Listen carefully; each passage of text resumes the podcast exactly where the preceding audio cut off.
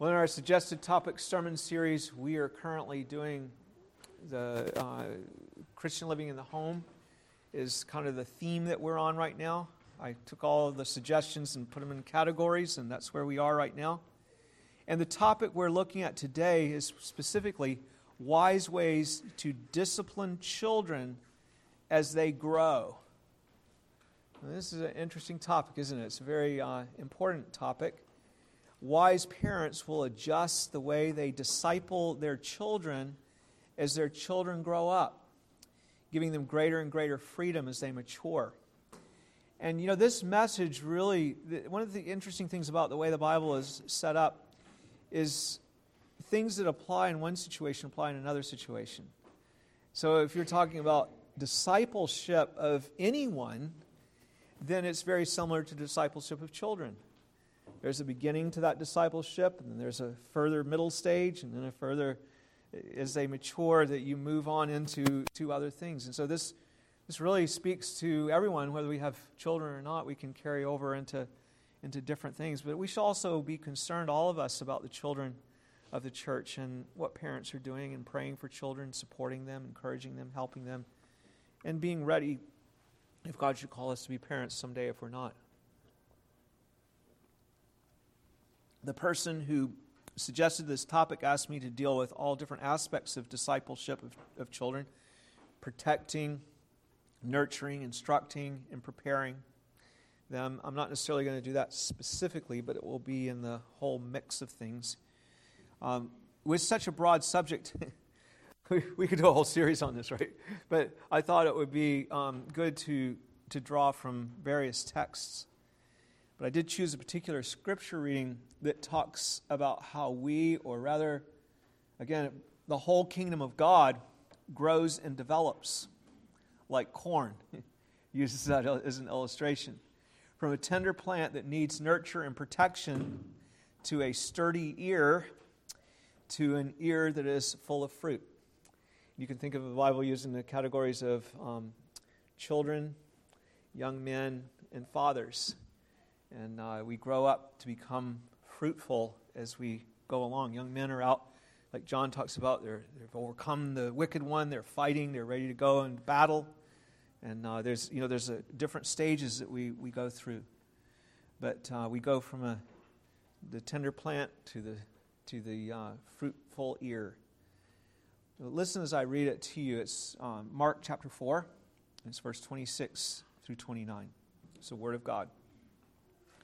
And he said, The kingdom of God is as if a man should scatter seed on the ground, and should sleep by night and rise by day, and the seed should sprout and grow, he himself does not know how.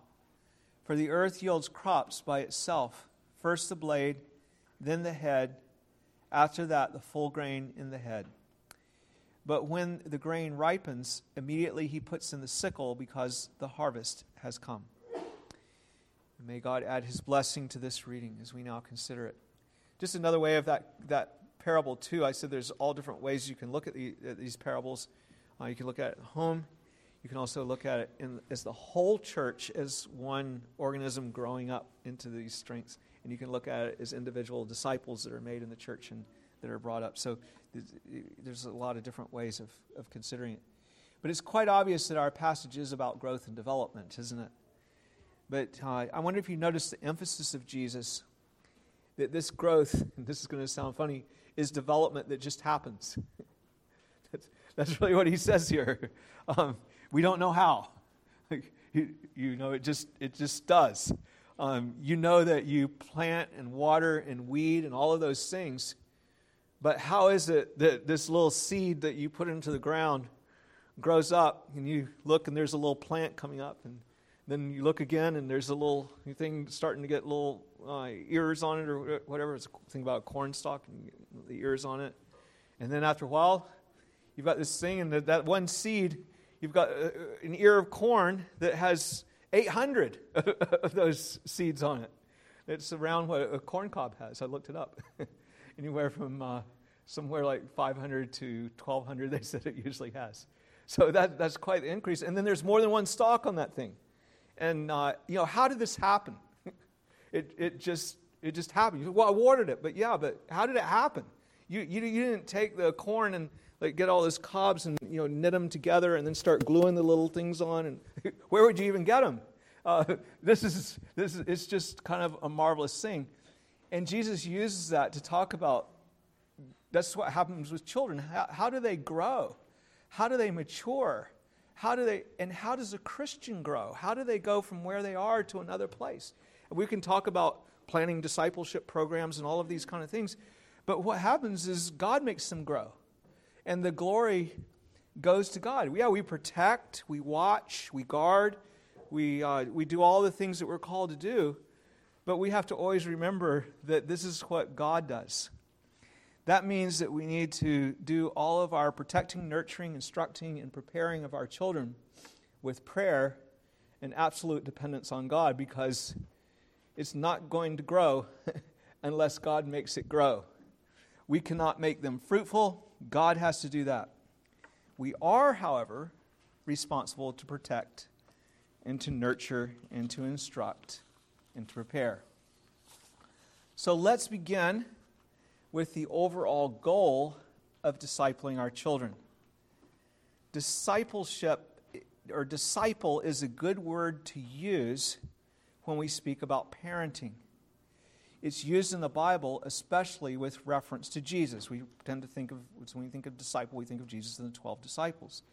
He told us to make disciples, though, of all nations, and to command them, teach them to observe all things that He has commanded to baptize them, and to teach them all things, to observe all things that He has commanded.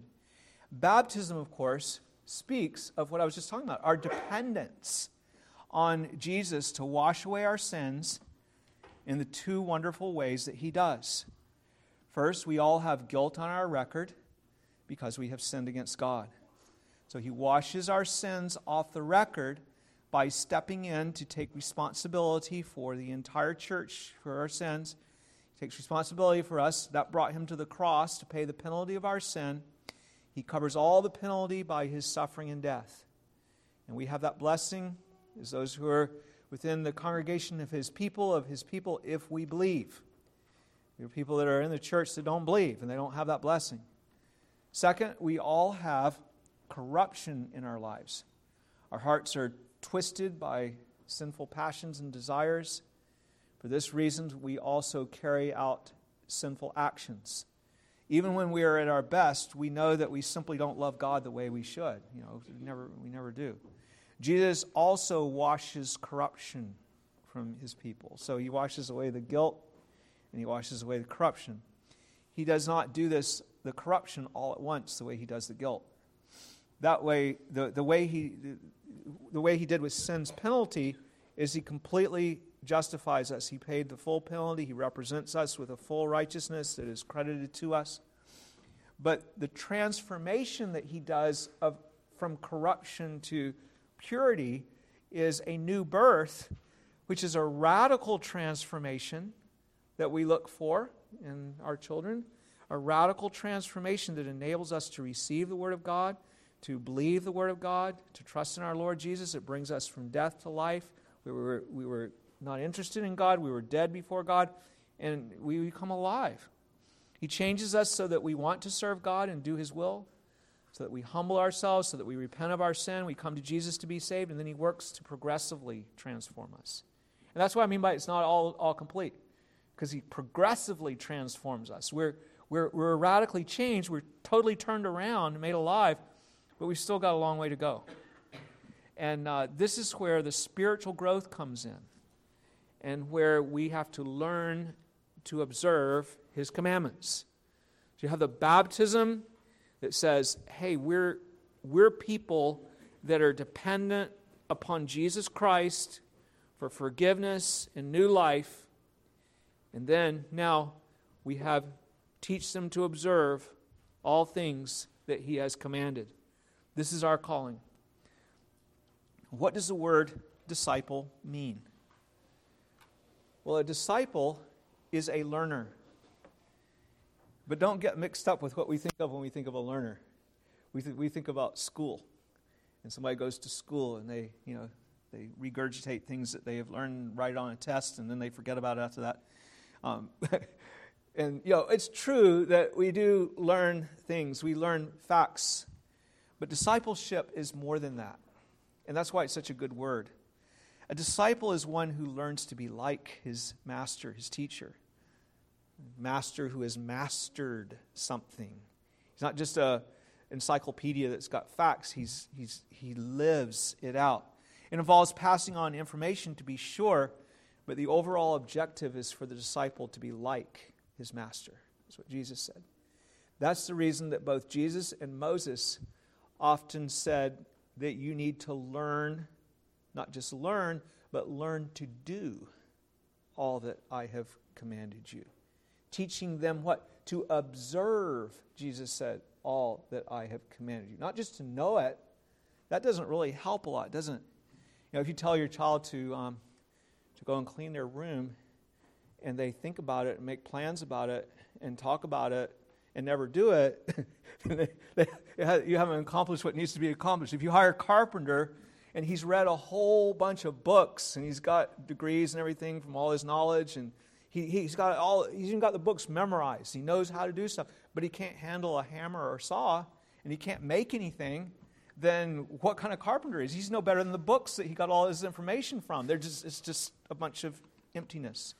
And there's a tendency sometimes for christians to to get into learning oh i know this and i know this and i know i know the commandments they say what do you mean you know the commandments?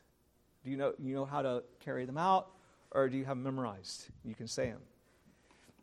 No, you want, you want a man is a carpenter that has been discipled in carpentry. He not only knows what needs to be done, but he can do it. He is able to do it because he had a master that he learned from. So, what are you looking at when you disciple your children? You're looking to make them disciples of Christ. You want them to be like Him. Not like Him as far as His power, His eternal power as the Son of God, but like Him as a man who lived a life that absolutely conformed to what God wants. He lived a beautiful life that was in accordance with God's commandments. Sometimes we think commandments are something that are ugly. They're not at all ugly when we're born again. They're ugly if you just keep them in some kind of a weird, legalistic kind of a way. But if it's things like loving your neighbor as yourself and loving God with all your heart, soul, mind, and strength, and things, things like that, honoring your parents. Um, so Jesus loved God with all his heart, soul, mind, and strength. He loved his neighbors himself. He's the only one that really did that. He also trusted God and depended on him. Jesus relied on the Holy Spirit. Says so to serve and obey because he was a man. And what does a man do? He, re- he must rely on the Holy Spirit. Adam needed to rely on the Holy Spirit. It's not just after you're saved that you need the Holy Spirit. You need the Holy Spirit because you're a human being. He worshiped God from a pure and loyal heart, our Lord Jesus did. He lived his whole life for the glory of God. He is the master. He mastered it.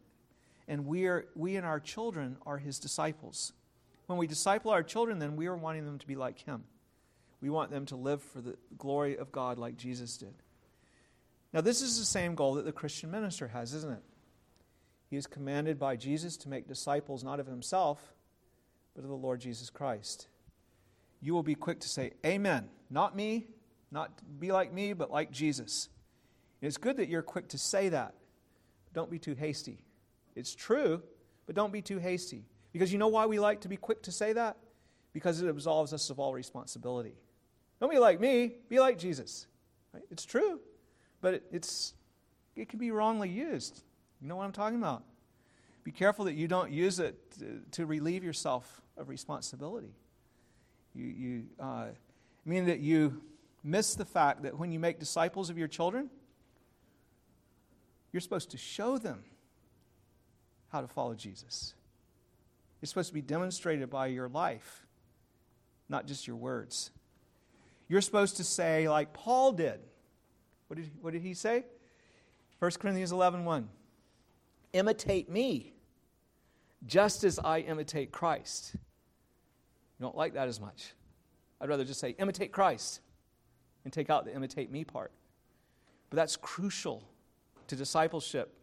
And yes, it loads a lot of responsibility on you. And when you have a lot of responsibility, what do you do? I hope you look to the Lord for that. You depend on Him. I hate, you know, I hate to tell you this, but, but your example is extremely important when it comes to discipleship. It's way more important than you think it is. It is your responsibility as one called to disciple your children to show them. Your example is one of the tools that God uses to make your child grow into disciple, a disciple who is like Jesus. One of the th- main things that you want to model for your children is to rely upon the Lord. I told you that that's one of the things Jesus did. He was really busy sometimes, and what would he do? He would go off to pray. Just before he chose his 12 disciples, he went off to pray. He went. He'd get up early in the morning and he would go uh, and pray. He he was modeling. Remember, it is God who causes the growth. It's it's true, isn't it? You can't make your child grow. Like I was talking about the plant, it, it grows. But just as the farmer has tools that he uses to make his crops grow, such as watering them, fertilizing them, weeding them, and so on, God makes them grow, but he uses the tools or they won't grow. So you can't just say, oh, I don't need to use the tools because God will do it. I don't, I'm not responsible. I don't have to. No, you are responsible, just like the farmer's responsible. Yeah, the plant grows by itself, but he's got to do stuff. It's got to be planted and stuff. So, so it is with you. If you try to disciple people without providing an example, it's one of the tools. Then they won't grow right. This means that, like Jesus, your master, you need to learn how to trust God. Again, Jesus trusted God, he relied on God you need to look to the Lord to help you to live a godly life. You need to do that so that you can disciple your children. Now, of course, you need to do that regardless, whether it's discipling your children or not.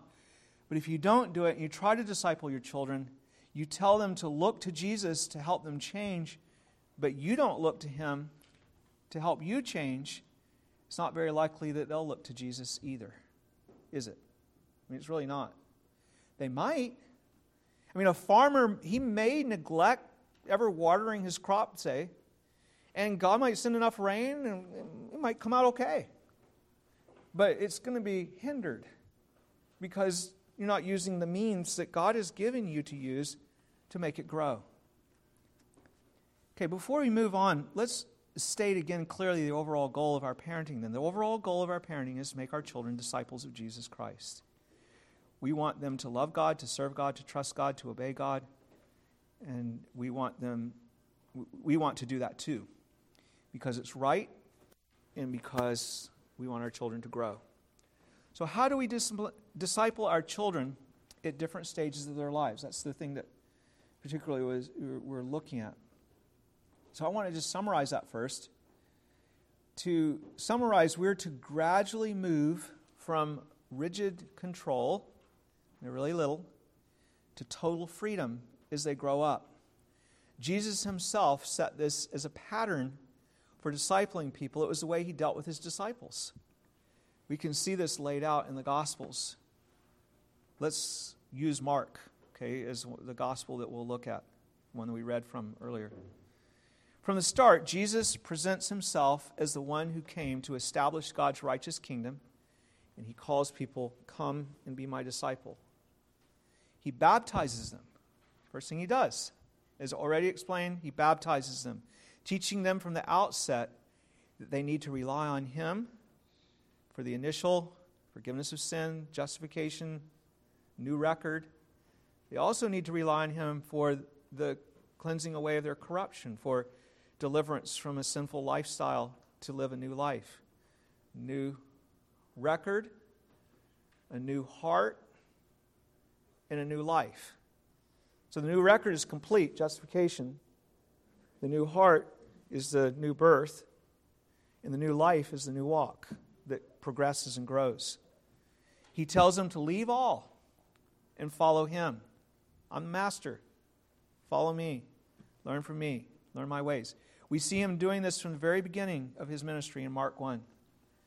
We too are to begin with the baptism of our children. We set them into discipleship as those that we present to Jesus for cleansing. We say, Lord, this child, You cleanse them or they won't be cleansed. You bring forgiveness to them, they won't be forgiven. You, you have to do this. We need to remember their baptism and bring them up as his disciples, because that's what they are, constantly looking to him to cleanse them. We're to look to him to cleanse them. We're to look to him to teach them and to work in them and to lead them. Now, if we fail in this, we fail in everything. We're not just trying to make moral kids. We're wanting children that are disciples of Jesus who depend on Jesus for their cleansing. That's salvation. There's no salvation if that's not there. We see that when Jesus first calls his disciples, he keeps them close to him. He takes them with him wherever he goes, and he shows them who he is. Very important. They need to see who Jesus is. What kind of person is Jesus? What is he like? You need to learn of him. He says, Learn of me, doesn't he? And he shows them uh, who he is, and he shows them what he came to do as a Savior, and that he's an able Savior. So when he was here, he did all kinds of things, you know, like uh, healing the sick and giving sight to the blind, things like that. He, we, we, they see him in these early stages cleansing a leper, you know, 1, 1 40 through 45. Forgive a man who is a paralytic of, of his sins. That, that stunned everyone. You, you, forgave their sins. The guy got up and walked. Uh, that's 2 1 through 12. Receive and transform tax collectors and sinners. He's a Savior that can do that. Reject the traditions of men and restore the Sabbath to its proper usage. That's uh, 2 18 through 3 6. Reach out to the multitudes with the gospel. 3 7 through 12. He's preaching and goes out in the boat to, to, re, to reach out to the people. He's showing them that he's worthy of their trust and showing them that he meant it when he said that he came to save sinners. And that's what we want to show our children. Jesus, look at Jesus. Look at how he saves sinners. Look at how he delivers. During this stage of their development, Jesus does not give them a lot of options. He has them go with him all the time, and he tells them specific things that they are to do, things that uh, like like taking him out in the boat so he can preach. You know, he's often telling them things like that, or you know, go and, and get this ready over here, or whatever. When our children are little, we also want to keep a close watch on them, and we want them to learn to trust us and to obey us in the Lord. They're not ready to go out on their own.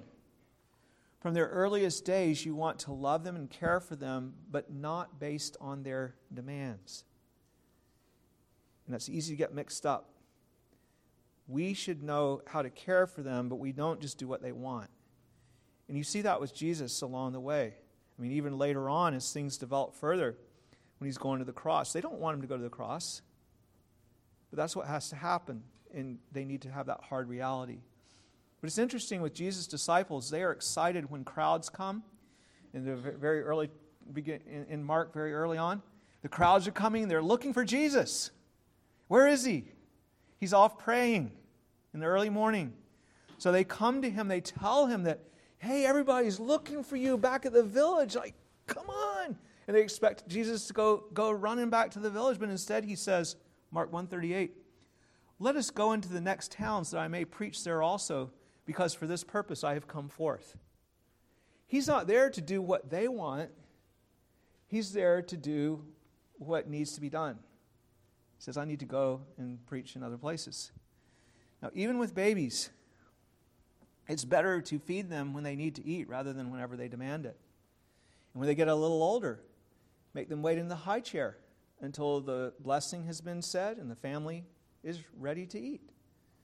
It's good for their character. The same with giving the, the child attention. Of course, diaper change needs to happen when there's a need, sickness needs to be looked after, but based on need. But when it comes to giving attention and showing affection, it needs to be on mom's schedule because she's got other children to look after, and that's important too.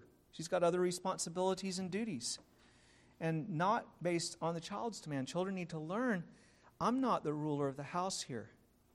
My parents are the ones that are in charge here. Jesus is the one that is in charge in our lives. He does not need something just because he demands it. That's a big, That's a big confusion sometimes because we, we have this paradigm in our head and we set it up backwards. People used to understand that little children actually need to be frustrated to grow, to not always instantly get what they want. I was very interested. I was reading uh, uh, Rushdoony uh, when he was working with the North American indigenous people whose survival before the white man came had been constantly threatened. When, when uh, white man came, then they were not in such conditions anymore. There was like a lot of wealth that was brought in. And Rushdoony observed that because they had been in survival mode, as soon as they got food, it was, it was there. And now, with their children, they, they would give them everything that they wanted because they had it to give them. And you can understand that. It's a heart that loves your child, and you want to, you know, want them to be happy and everything. But he said, that kind of indulgence, where they're never frustrated, it led to certain things. The things were teenage pregnancy, alcohol and drug addiction, and suicide. Very interesting. You think, oh, wow, now they're not in survival mode. It's going to be so much better. And it wasn't. They got what they wanted when they wanted it all the time, and they ended up being ruined. Rushdoony worked with them in the 40s and 50s, 1940s and 50s, as a minister of the gospel. I mean, he had you know elders in his church that had scalped people, and, and some of the older men that were there. But um, you know, he writing at the time mentioned how we, when he was writing at that time, you see, he said, "We know." Okay, we, the people who have come to this land, we know that if children are not frustrated, they will be rebellious when they are teens. In other words, what I'm saying is, in the 40s and 50s, that was the common understanding of people. Is it the common understanding now? No. In the 60s and 70s, modern child psychologists said that children ought to be indulged and fed on demand, and said that you were a bad parent if you did not cater to their desires and if you ever let them be frustrated. The result what was the result? Teenage pregnancy, alcohol and drug addiction, and suicide. That's not how we're meant to be. We know from Scripture that part of discipleship involves learning to wait patiently for the Lord, for what you want. We know that children are not to demand, but to show deference and respect to their parents. What does Philippians teach us? Philippians 2 14 and 15, this key verse. Um, do all things without complaining and disputing, that you may become blameless and harmless children of God without fault in the midst of a crooked and perverse generation, among whom you shine as lights in the world. What happens if we as disciples get frustrated with the Lord and we respond? Okay, we don't go what we wanted, and we respond with arguing, complaining, whining. All these, we're not going to be very effective disciples, are we? We're not going to get make, make much progress. We know that our Lord works with us that way. Even as soon as we're converted, what does He tell us? You're going to have trouble. You're going to have much tribulation in this world. This is how I've set it up for you in my kingdom. He sends out he sends all kinds of trials and frustrations.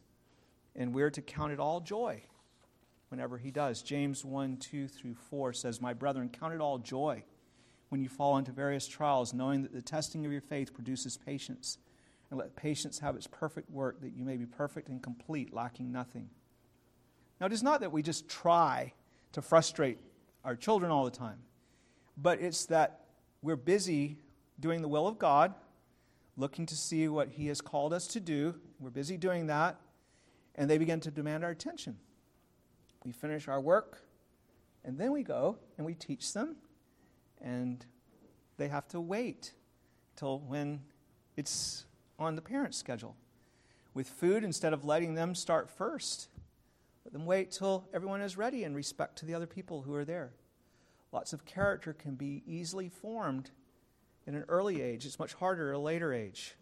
They can learn these things, and it will make for happy and godly children, even at a young age. When they learn to wait when they're really little, even really, really little, then they'll be much happier as kids. They won't be always frustrated. Oh, I didn't get my way. I didn't get my way.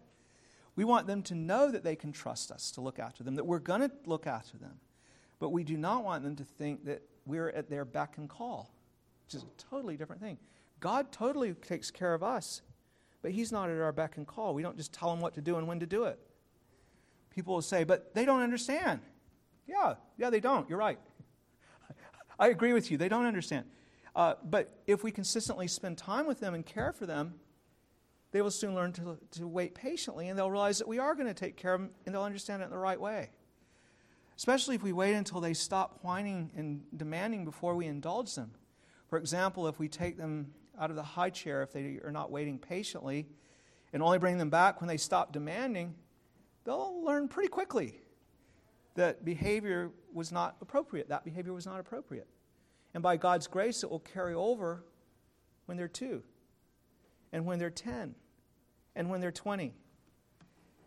During this time, we also teach them about the greatness of God, and we begin to tell them what He has done for us. And of course, we pray for them, but we also pray with them. Even before they can speak, it's good for them to join us in times of worship when we pray and sing to God at home as well as in public worship. They grow up seeing us praise God, give thanks to Him, confess our sins, seek His forgiveness, and ask Him for mercy and help.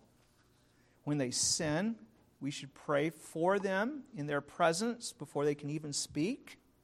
Okay, before they we can even talk, we pray for God to have mercy on them when they've had bad attitudes, things like that. We should do this daily in family worship, but also in specific times. And as soon as they can speak, we should lead them in the repeat after me kind of prayers. Not only for their physical health and well being, but most of all for their spiritual growth and maintaining their walk with the Lord. And along with that, praising God, looking for Him to be honored and glorified in our prayers. This is what we aim for that they will always walk with Jesus and be right with Him, seeking to please Him.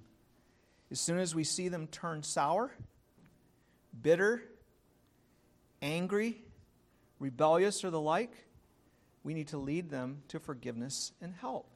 See, there's a lot of watching that goes on in the, in the young ages. We, we also can begin catechism with them when they're very young, having them memorize the catechism. It's fun to see them begin to understand the scriptures that are memorized and the uh, catechism, the theology answers and things. We also can refer to these things at appropriate times, show them how they apply. It's also a time for helping them learn to serve and take responsibility. You know, out shoveling snow, they get out their little snow shovel and work beside you, kind of move the snow around the driveway or whatever. But um, they can help clear the table, learn to pick up toys, learn to show kindness to a younger sibling rather than tormenting a younger sibling. We can talk to them about the value of serving others and looking out, as Philippians 2 says, not only for your own interests, but also for the interests of others, like Jesus did. Boys need to be told that masculine strength involves protecting and providing for others, not beating them up. That's completely the wrong way to go. Young girls should learn to serve in ways that are beautiful and that enrich people's lives, make them uh, comfortable, and make things lovely we can talk about how this is the mind of Christ to them, that we want to have the mind of Christ looking out. And we can pray with them that He would help them to be willing servants that love others and not just in talk, not just saying, I love you, but actually doing stuff, seeing needs and going and, and ministering as they have opportunity. You want to see that in the little kids to get them going with, with delighting to help out. You can also begin to teach the important lesson of holiness they need to learn that there are sacred things in life and that they're not to mess with, and there are sacred times that they need to observe. That all of life is not the same. That's something I always tell children that, you know, hey, you've got the playground, you do one thing there, you've got school, you do another thing there, you got church, you do another thing there. You, you, life is not all the same. It's not all just play, it's not all just work. You've got different things with different behavior. And it makes life much more interesting. And if you enjoy each one of them as it's meant to be enjoyed, then you have a full life. If you just want one way, then it's going to be kind of an empty, be bored all the time. So that's when we, you know, we go to when we go to church, we're to behave in a different way than when we're on the playground. Not so much because of the building, but because it's the assembly of the Lord.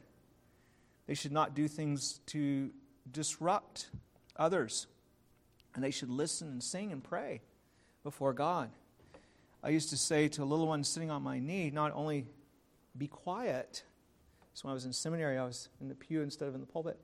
So not only would I say to them, be quiet, but rather I would say, listen to the preacher. In other words, I don't just want you to sit here quiet. I want you to be actively listening and you know, ask some questions about it afterward.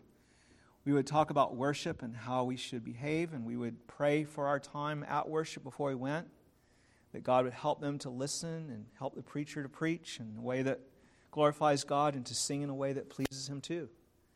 They should learn to respect other people's property. It's kind of related to the holiness idea. Respect property of others is sacred. God has appointed it.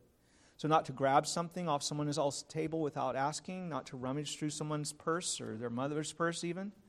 But at the same time, they need to learn that they can have a blast with their toys. And that they can, if mom gives them the purse and tells them to go at it, they give her an old one, give them an old one or something, let them go at it. All of these, uh, all of this is in the very early days. Okay, we're building foundations. They're learning. You know, I'm not the one that's in charge. I need to conform. I need to care about other people. I need to love other people. I need to follow Jesus. I need to be like him, looking out not just for my own interests, but for the interests of others. Then we come to the next stage. In Mark 3 13 to 19, Jesus gives his disciples authority to heal people and to preach the gospel. And he sends them out on little missions to do it. Seem to be very little. It seems like he's usually with them actually at this stage. The disciples are still at this point under his close watch. But now they begin to step out a little. Now, this would be sort of what we would be looking at in the range of, of kind of a 5 to 12 year old. Obviously, these numbers are not rigid, and there's development in, within each one. But I see lots of parents who foolishly turn their children loose on the internet at this young age 5 to 12 before they're even teenagers. And I would say to you, that's a very foolish thing to do um, they need to be carefully supervised in this stage and taught what is appropriate and what is not. Pastors have to deal with this problem all the time with people that are um, children that have they, they've been exposed to all kinds of things that they never should have been exposed to.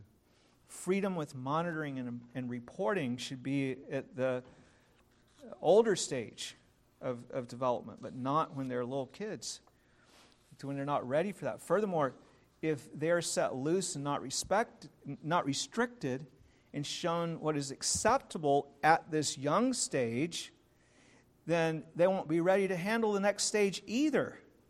What you'll have rather is that they formed all kinds of bad habits, and now that they're older, those habits become even worse habits. They become even more problematic, and there's so many kids that are, you know, addicted to pornography or all kinds of other things, and they can't get out of it and they struggle and they wrestle with it. And it's a very grievous thing. The formative years, we have to get them to, to have self control, discipline. If they don't have that, they're not ready yet to, to move on into freedom. We are so interested in giving freedom that we don't think about the consequences and the harm that we're causing with that. It's interesting because society kind of goes through different ways. I was um, I was talking to Nathan not long ago about this, and he was saying that a lot, he felt like a lot of people in his generation are much more leery about the uh, internet and stuff than the people in the generation above him because they saw all the trouble that it causes, and they're sort of like, mm, you know, they, they, they sometimes want to turn their phone off or, or not, you know, there's just more of a tendency of that. It's kind of interesting because we go through these things. But anyway, uh, you know, there, there's still more to speak about at this kind of preteen stage. There are lessons for them at this time about being maliciously accused that Jesus shows them. This is interesting. Sort of identity stuff. They're, start, they're going to be really getting into that, even at a younger age, somewhat, but especially during this time, kind of the 5 to 12 range. Mark 3 20 through 30, Jesus deals with those who have accused him of casting out demons by the power of Satan. And he talks about that, you know, with his disciples there present. This is becoming increasingly important in our day of opposition in opposition to Christ and against his disciples. In Mark 3 31 through 35, he deals with opposition in a sort that comes from his mother and brothers. They come and say, You know, what are you doing? Come home. You're beside yourself. And he says, These are my mother and brothers here that are the ones that do the will of God in the kingdom. Need to know their identity. We're here for Jesus. We're not here to please everybody else that's around us, our family members that say, oh, you shouldn't be reading the Bible or you shouldn't, you know, whatever. We're, we're, we're going to be working with that and helping our children to, to navigate those things. And it's a, it's a big lesson to learn. They have to, they have to come to, um, to know how to live in the world that way. They need to be taught that they belong to God and that they're set apart to Him and that people aren't going to like that in the world. They're forgiven and blessed. They need to be taught to live out that identity that they have always endeavoring to maintain sweet fellowship with the Lord rather than sweet fellowship with people that are opposing them. You can't have, you, as much as you can, you live at peace with them, but the goal is to please the Lord, not man. At this age, say 6 to 12, you want to see them taking responsibility when they're not um, walking with God, too, or when they're tempted to not walk with God. You want to see them, if they're tempted, praying for help from God. And you want to see them when they have fallen, realizing that they've fallen and coming to God to ask forgiveness. That needs to be definitely developing during this time. You want to see them seeking God's help without you telling them to. When they're little, you're right on to them. You know, you spoke disrespectfully, you need to repent. Then when they're older, you want them to see that and to come and, and deal with it themselves. You want to see them confessing sin without being told that they have sinned, that they see it and asking forgiveness of God and of those that they've sinned against. This is something they grow into. At this stage, Jesus begins to speak to his disciples also in parables. He explains them to his disciples, but he does it in a way that gets them to think about the meaning and how they apply. Now they are seeing people, okay, so they're out there and they're seeing people around them that have come to Jesus and they end up not going on with him. They said, What's ha- What happened there? These guys were all excited, and now they're not carrying on. The parable of sower, right? So Jesus tells the parable about that. He says uh, the parable of sower, where he speaks about how some quit as disciples because it was too hard. There were too many persecutions. He says, This is what's going to happen. We tell our children. There are people that are going to say, This is too hard. You know, don't let that be you. um, because we know the Lord. He will keep us, and we will go on in His grace. Others quit because they're drawn away by riches or worries about riches or uh, just wanting to follow their own selfish desires. I don't want to be bothered with this anymore. So we bring them that, that sort of thing too. And he tells parables about those who follow superficially all the way and then will be rejected on the day of judgment. So there's warnings about that. We, what is my identity? I am in Christ. I need to. I'm, I belong to Him. Our children need to be warned about these dangers, and they need to learn that not everyone who says they're a Christian has true saving faith. Yet Jesus will see, and they need to know this, that his church will continue, and that if we are trusting in him, if we actually are trusting in him sincerely, then he's going to keep us. And we will we might we might mess up like Peter did and deny Christ, but he's going to keep us to the end, and we trust him to do so. We look to him to, to, to keep us during this time, we should keep on showing them about the greatness of the Lord as well. In Mark 4 35 through 41, we see Jesus' power as he calms the storm. Teach our children to rely on his power. You know, read, those, read that passage to them. Uh, in chapter 5 and 6, we learn we have a legion of demons cast out from a young man. We have a young girl raised from the dead. We have a woman who had suffered from a flow of blood for years healed. We need to be talking to our children about the greatness of our Lord and how He delivers us. Kind of what I was talking about this morning. He gives us strength to serve Him and to be delivered. In chapter 6, we come to what we might call the adolescent years. I don't really like that word very much, but the years when children are emerging adults. Here we see Jesus sending them out now, two by two, to go and preach. So this is development. He didn't do that at first. He was more closely watching them. Here, seeing what they did, it was an, an immediate interaction. Now they go out and come back and report. So there's a change. And uh, this, is, this is the kind of thing you want to see. This is the launching age where they begin to go out without him, but still report back and talk through what they have encountered and what they have done. You got a kid out at work. You know, who did you talk to today? What happened at work? Somebody did this what was going on there was a guy that was uh, i was talking to about his drug problem or there was a guy that was trying to get me to do something or whatever you want to have this this talking going on. They're out there, but you're still with them, coaching them, helping them, guiding them. They've come to the age where they're able to bear children now, you see. So there's a maturity that goes on with that in their whole person, a change in their whole person. They have become much more independent by this time.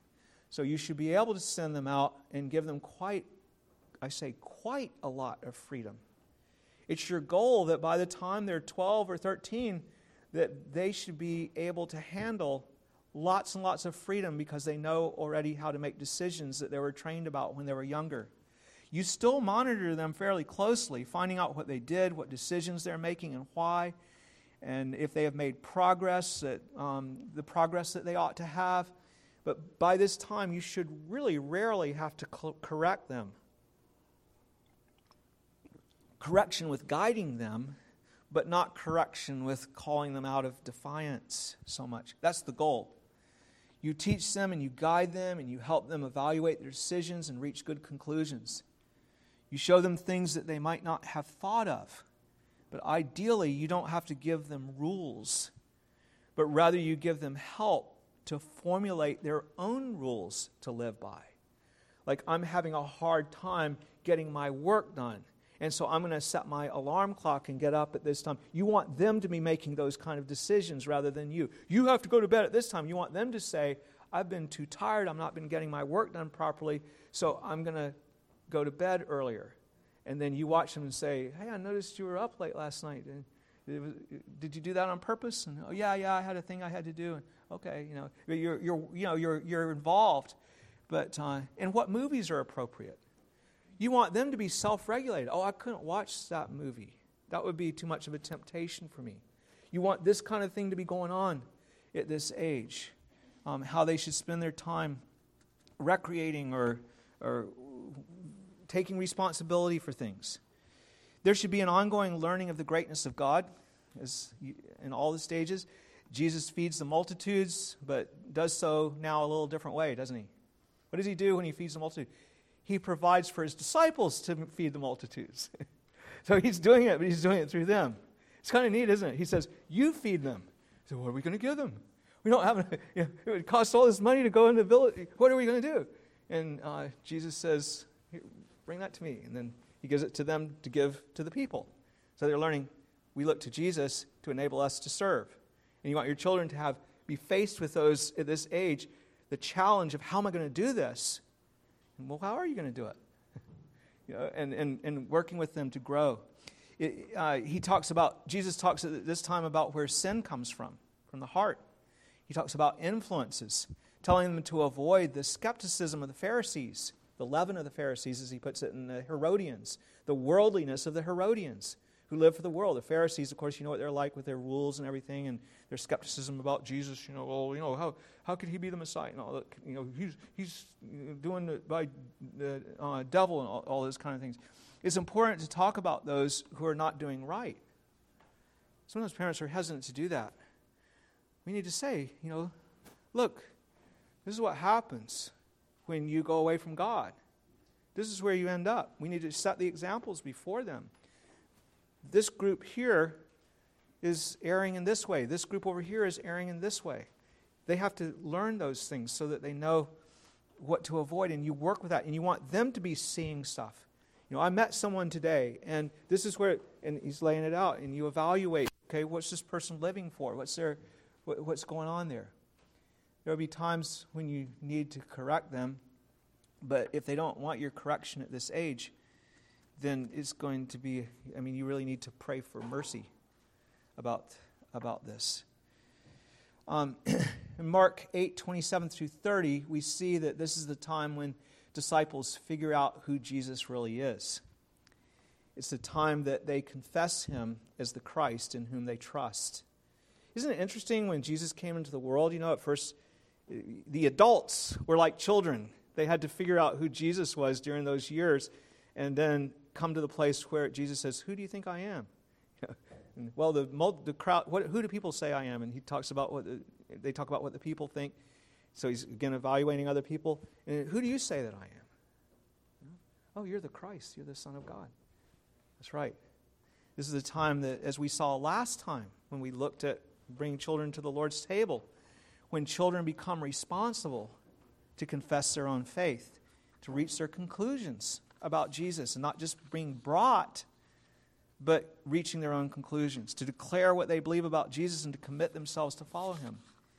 This is when they are admitted to the Lord's Supper if they indeed confess him as Lord and Savior. They're now capable of examining themselves and of discerning the Lord's body, what his sacrifices mean to us as believers. We talked about how the Jewish, uh, the, the men were responsible to go up to the three annual feasts, but the children weren't. So there was a time when you went from being a child who was not responsible to an adult who was responsible. People say, well, what age is that? Yeah, we, it, it seems that the Jews often had it around puberty. They, they do now anyway, and it seems like they did in the past. Jesus, there's notification about him going up to the temple when he's 12. There's a transition going on there. But, you know, increasingly, though, as soon as, or, or interestingly, as soon as this confession is made, you are the Christ, the Son of the living God, as soon as they recognize that, what does Jesus start talking about? The cross. You realize who Jesus is. Jesus goes to the cross. What do you need to do? You know who Jesus is. You need to follow him. You need to take up your cross every day and follow him. That's what the children need to know, especially when they're at that age. You're here to live for Christ. And this is a, it means sacrifice, it means giving up your life for him. Uh, he lets them know that many trials and much opposition will come. They will need to trust him and know that even though he may die, and even though they may die, he's still in perfect control. He even shows Peter, James, and John his glory in the Mount of Transfiguration. Teens need to see more and more of the glory of Christ and trust more and more in the certainty of his promises. They're in an age where they are worshipers of things. They're natural worshipers of things, all kinds of things. And Jesus needs to be the chief object of worship instead of some hero in the world. Talk to them about it and see how they're doing. When trouble comes, remind them about the greatness of Jesus, now risen to his throne. Step in and help them when they need help, but do so by asking questions to get them to think rather than just issuing commands and directions and rules. You're wanting them to be walking with him, you're wanting to help them walk with him. We see Jesus at this time dealing with many sins that we could call sins of adolescence. It really is interesting. I, I, I had uh, not really thought of this as much as I did this time in preparing this, that how we, we have such a, a, model of it with the discipleship of his, um, his young disciples. There's so much speaks into parenting. So, what do we see with the sins of adolescence? What am I talking about? Well, he sees them unable to carry out his will Remember when they, he came down from the Mount of Transfiguration? The other guys, we tried to cast out the demon, we couldn't. Why were they not able to? Jesus says this kind comes out only by prayer and fasting. You guys haven't been praying. You know, you, you've been trying to go on your own strength, like you can do this yourself. Isn't that a problem that teenagers have a lot of times? Well, other people do too, don't they? but we're not in the Word. They're not in the Word. You say, Have you been in God's Word? You want them to come and say, I've had a really hard week. Why? And they say, I haven't really been paying attention to God's word. I haven't really been praying. I say, oh, yeah, you need to, I'll, I'll pray for you. You, know, you, want, you want me to ask you about this? Yeah, yeah, ask me about it next week. So, you, know, they try to cast out a demon, and Jesus, it's not something they, they can do. So he rebukes them. He says, O faithless generation, how long shall I be with you? How long shall I bear with you? Bring him to me. I'm not going to be here forever. You're going to be out there on your own. What are you going to do then? We need to recognize when our teens have not been reading God's word and, and seeking Him. We see Jesus dealing with other adolescent sins in Mark 9 33 through 37. He addresses the silly quarrel that they have about which of them would be the greatest. He tells that the greatest one is the one who serves others the most. That's who the greatest one is. He himself is going to the cross. He keeps telling about the cross. You know how that whole section like over and over and over, he keeps going back. This is what I'm going to do. This is what I'm going to do. This is what you need to do. Follow me. Uh, but they keep missing the point. they don't get it yet. Um, and that's the thing, too. You need to be patient. Don't get angry. Don't get frustrated. Just keep on working and you'll see it come. And it's, it's, it's so exciting when you see them. They're starting to get it. They're starting to get it. It's just, it's so encouraging. In 9 38 through 41, he warns them about being sectarian, having a spirit that we are right and everyone else except those in our party are wrong. In 942 and 50, he warns them about offenses, things in our lives that cause us to stumble. That's what an offense is. And he declares in a very strong way that anything that makes you stumble needs to be cut off. Is that not something that goes in at that age when they have just reached this young, uh, young t- teenagers and middle teenagers and all that? That uh, what in your life is hindering your walk with Christ? They need to be monitoring that. They need to be finding that and cutting off what it is that's hindering them. I've got to stop this because it's keeping me from God. That's the kind of thing that you want to see because this is serious. And if you don't deal with these things, it can lead to your ruin. That's what Jesus is talking about. You can end up in hell because you didn't deal with this stuff. He teaches about family unity and marriage here in chapter 10, 1 through 12, about how little children are to be cared for in his kingdom, 10, 13 through 16. He reveals the fact that a rich moral man, the rich young ruler who looked like such an ideal disciple, who seems to have everything together, does not have a thing if he is proud and self righteous.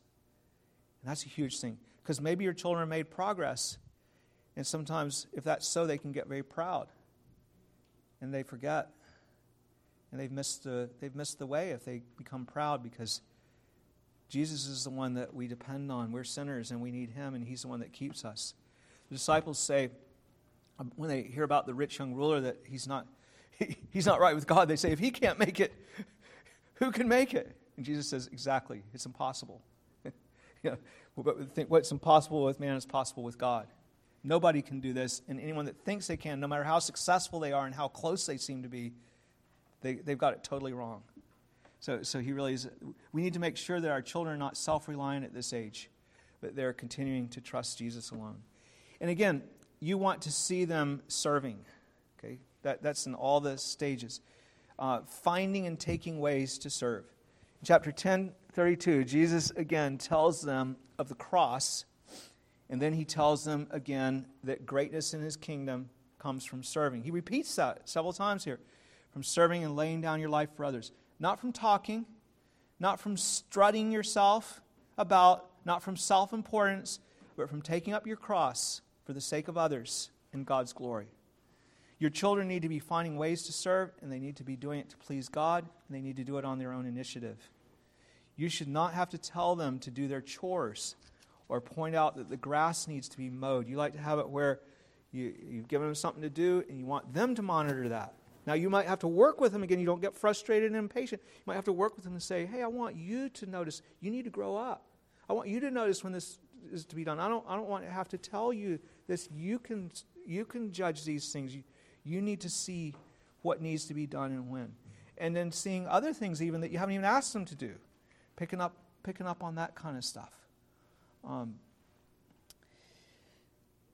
uh, they, they should be looking for ways to serve in the church too, praying for others, ministering to others in all different ways, volunteering help with others. Love it when a kid comes and says, you know, that they're, they're praying for someone that they're reaching out to, you know, that kind of stuff. When you see them begin to do this, you know that they're finally growing up. When you see them just doing stuff on their own initiative like that, it brings great joy. John said, 3 John 1 4, I have no greater joy than to hear that my children walk in the truth. So I hope you can see how the training of children involves giving them more and more freedom as they go on. It's going from control to discipline them and bring them up in the almost a military kind of a thing in a way, but with not not just with with love and all of those things and caring for them, but getting them disciplined in the ways that they need to grow, self control, all of those things. They're easy to teach when they're really little. Much harder the older they get, the later you wait. And if you try to bring that in later, well, let's talk about that. Sadly, parents often get this completely wrong, this the order of things. Some parents do not control their children at all when they're little. They just, they just leave them to go their own way and to do whatever they want. And this comes from the false teaching of our world that people are basically good inside and are ruined unless they are left to find their own way, just kind of naturally just go their own way. This has gone to such ridiculous extremes that today we leave it to children to decide what gender they are. you know, we don't, we don't guide them in anything. And uh, these are parent, parents that do this. They're parents that leave their children to their own foolish way. The Proverbs teach us 22 15 foolishness is bound up in the heart of a child. The rod of correction will drive it from him. It's not limited to, but it includes parents who even abandon their children. What is a parent that abandons their children? He just leaves them to go their own way. I don't have anything to do with them. I'm out, I'm out here. I'm, I want to go in another relationship. I want to leave my children. That's not the way to live. More often, it is those who mean well, though, who, who don't want to turn my child against me. You hear that? I don't want to discipline. I want to turn my child against me. And so they never try to control them unless they're about to burn themselves or something. You know, about to burn their hand on the hot stove or something. But other than that, they can do whatever they want. They can grab whatever they want, go wherever they want. Little kid. Now, that's one way that parents err. And then there's the opposite way, uh, though this error is not as common today. Parents seek to control every detail of their child's life. They want. They, they, they would not uh, so much as let them decide if they want to wear a blue or a red shirt. You know, they want to control their children and do not allow them to emerge into people who know how to do things for themselves.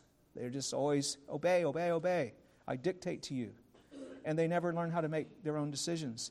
The Bible says for children to obey their parents, so these parents take it to mean that you control everything that the child does. They'll decide what career they'll have and who they will marry. And of course, there are whole cultures that do that. And that's uh, going to an extreme. There should be guidance in those things, but actually deciding in, a, all those things are already predetermined by the parents. And, uh, you know, those are things that we, we need to work with, but um, you often have in those cultures, you'll have some really heavy rebellion when they become young adults. And sometimes they settle down after that and kind of get into things, but they're trying to control them all the time. So uh, it's excessive control of children in some ways is probably more common than you might think today, though. But not controlling them enough is much more the trend. Because we think people are basically good and, you know, you leave them to their own way and they'll be good. You mess them up if you don't. But there's a third way that parents get relinquishing control wrong this idea of development. And uh, there are parents who do the opposite of what is wise and what we have looked at today. This is so common. That's right. When their children are little and cute, then they give them absolute freedom. But when they get older, then they try to control them. And although they often don't get very far in trying to control them when they're, when they're older. But when the children are little, their naughty behavior seems cute and harmless. You know, they don't want to stifle their children's emotions, they say. They don't want to stifle their creativity. They let them speak in disrespectful ways. They don't correct them for their anger outbursts. They let them whine and contradict. They even let them grab anything that, they, uh, that is put in their way, in their pathway, and they smile and laugh at the cute little devil. But then when their children get to be teenagers and they start getting drunk, doing drugs, failing school, sleeping around with people, getting pregnant, then the parents want to clamp down. Now we're going to take away your phone. Now we're going to ground you. Now they object to their behavior. And as I say, by then, their children are usually just ignore them and the parents wonder what happened to their cute little angel that used to be so full of promise. Now, this is truly a huge subject, but I hope that what I've given you today gives you some food for thought, not only in dis- discipling children, but also discipling adults. Because we are sinners, we're always, we're always to be moving away from sin toward Jesus. That's where we're going. We need to move from lying to truth telling. And see, this is stuff we could we could develop all this stuff. I'm just going to run through some stuff right here quickly. From lying to truth telling, from laziness to serving, from anxiety to casting our care on the Lord, from selfishness to giving, from disrespect to honor, from ungodliness to holiness, from rebellion to righteousness, from ignoring God to praising God, from drunkenness to being filled with the Spirit to praise God, thank God, and care for your family, from corrupt words to words that edify and help others, from pride to humility, from envy to rejoicing in the gifts and success of others, from covetousness to pouring out your life for others, from cluelessness to discernment and wisdom, from bitterness to gratitude, and from fear to boldness. All of these you want to teach in a progressive way all along the way. But let's go back to the start. The overall goal of discipleship is to become like our Master, Jesus Christ. It is only through faith in Him that we can grow to be like Him. We don't have the strength in ourselves, our children don't have the strength in themselves. We give the tools, God gives the increase. And our hope has to always be in Him. And when you see things not going well, get on your knees. Cry out to God. Look for mercy. Plead with Him. That's what, where we need to go. Christ in you and your children is the hope of glory. Christ in you, the hope of glory. He's the one that brings us life from the dead. Look to him, dear parents, and may your children look to him with you as we walk together. Please stand and let's call on the Lord. Gracious Heavenly Father, how we thank you for the things that you have given us in your word. There are things that challenge us, but there are things that help us. And we pray, Lord, that we would have the wisdom that we need. These are hard things, Lord, to, uh, to, to implement and to practice, but it's good for us to have hard things because that drives us to, to seek your face and to call on your name. And we pray, Lord, that we would learn the pathway of wisdom. We pray that we would sit daily at your gates to learn of you, Lord, to sit at the gates of wisdom, the feet of our Lord Jesus Christ, like Mary did. And we pray, Lord, that as you impart your truth to us, that it would be truth that we actually practice, truth that we walk in, truth that we observe, that we would truth in love, that we would not just speak the truth or know the truth, but that we would do the truth in love, and that we would grow up together in the grace of God with our children. Father, we know that parenting is a very sanctifying thing, and we know that making disciples is a very sanctifying thing. And I pray that the people in this room would, would actually be looking to make disciples of other people. Lord, even if they're not, if they don't have any children, that they would be looking to find others that they can minister to and others that they can learn from, and those that they have a mutual learning and teaching kind of a relationship. And Father, we pray that we would grow up together in our Lord, for we are meant to be a body. We're meant to, to be helpers of each other. We thank you so much for the model that Jesus gave us and that after all that he did in the Gospels with his disciples and how he trained them so well, that at the end of it, he says, Go into all the world and make disciples. He tells them, Go into all the world and make disciples of the nations. And Father, we remember again that baptizing them is the first thing, like teaching them to rely on Jesus for cleansing from sin, from guilt, and from corruption. And then teaching them to observe all that I've commanded you. As they continue in their baptism, continue as those looking to Jesus for the cleansing and for the renewal, for the new heart and the new life. Father, truly it is by your grace that any of this happens. The plant grows. We know not how. It's your working. But we pray that we would be diligent, Lord, to do what you've called us to do in sowing and watering and setting example and however we would describe it, Lord. We praise you for what you have given us. In Jesus' name, amen. Because you're trusting in the Lord, receive the full blessing of the Lord our God. The good of Jerusalem all the days of your life, the good of the city of God. Yes, may you see your children's children. Peace be upon Israel. Amen.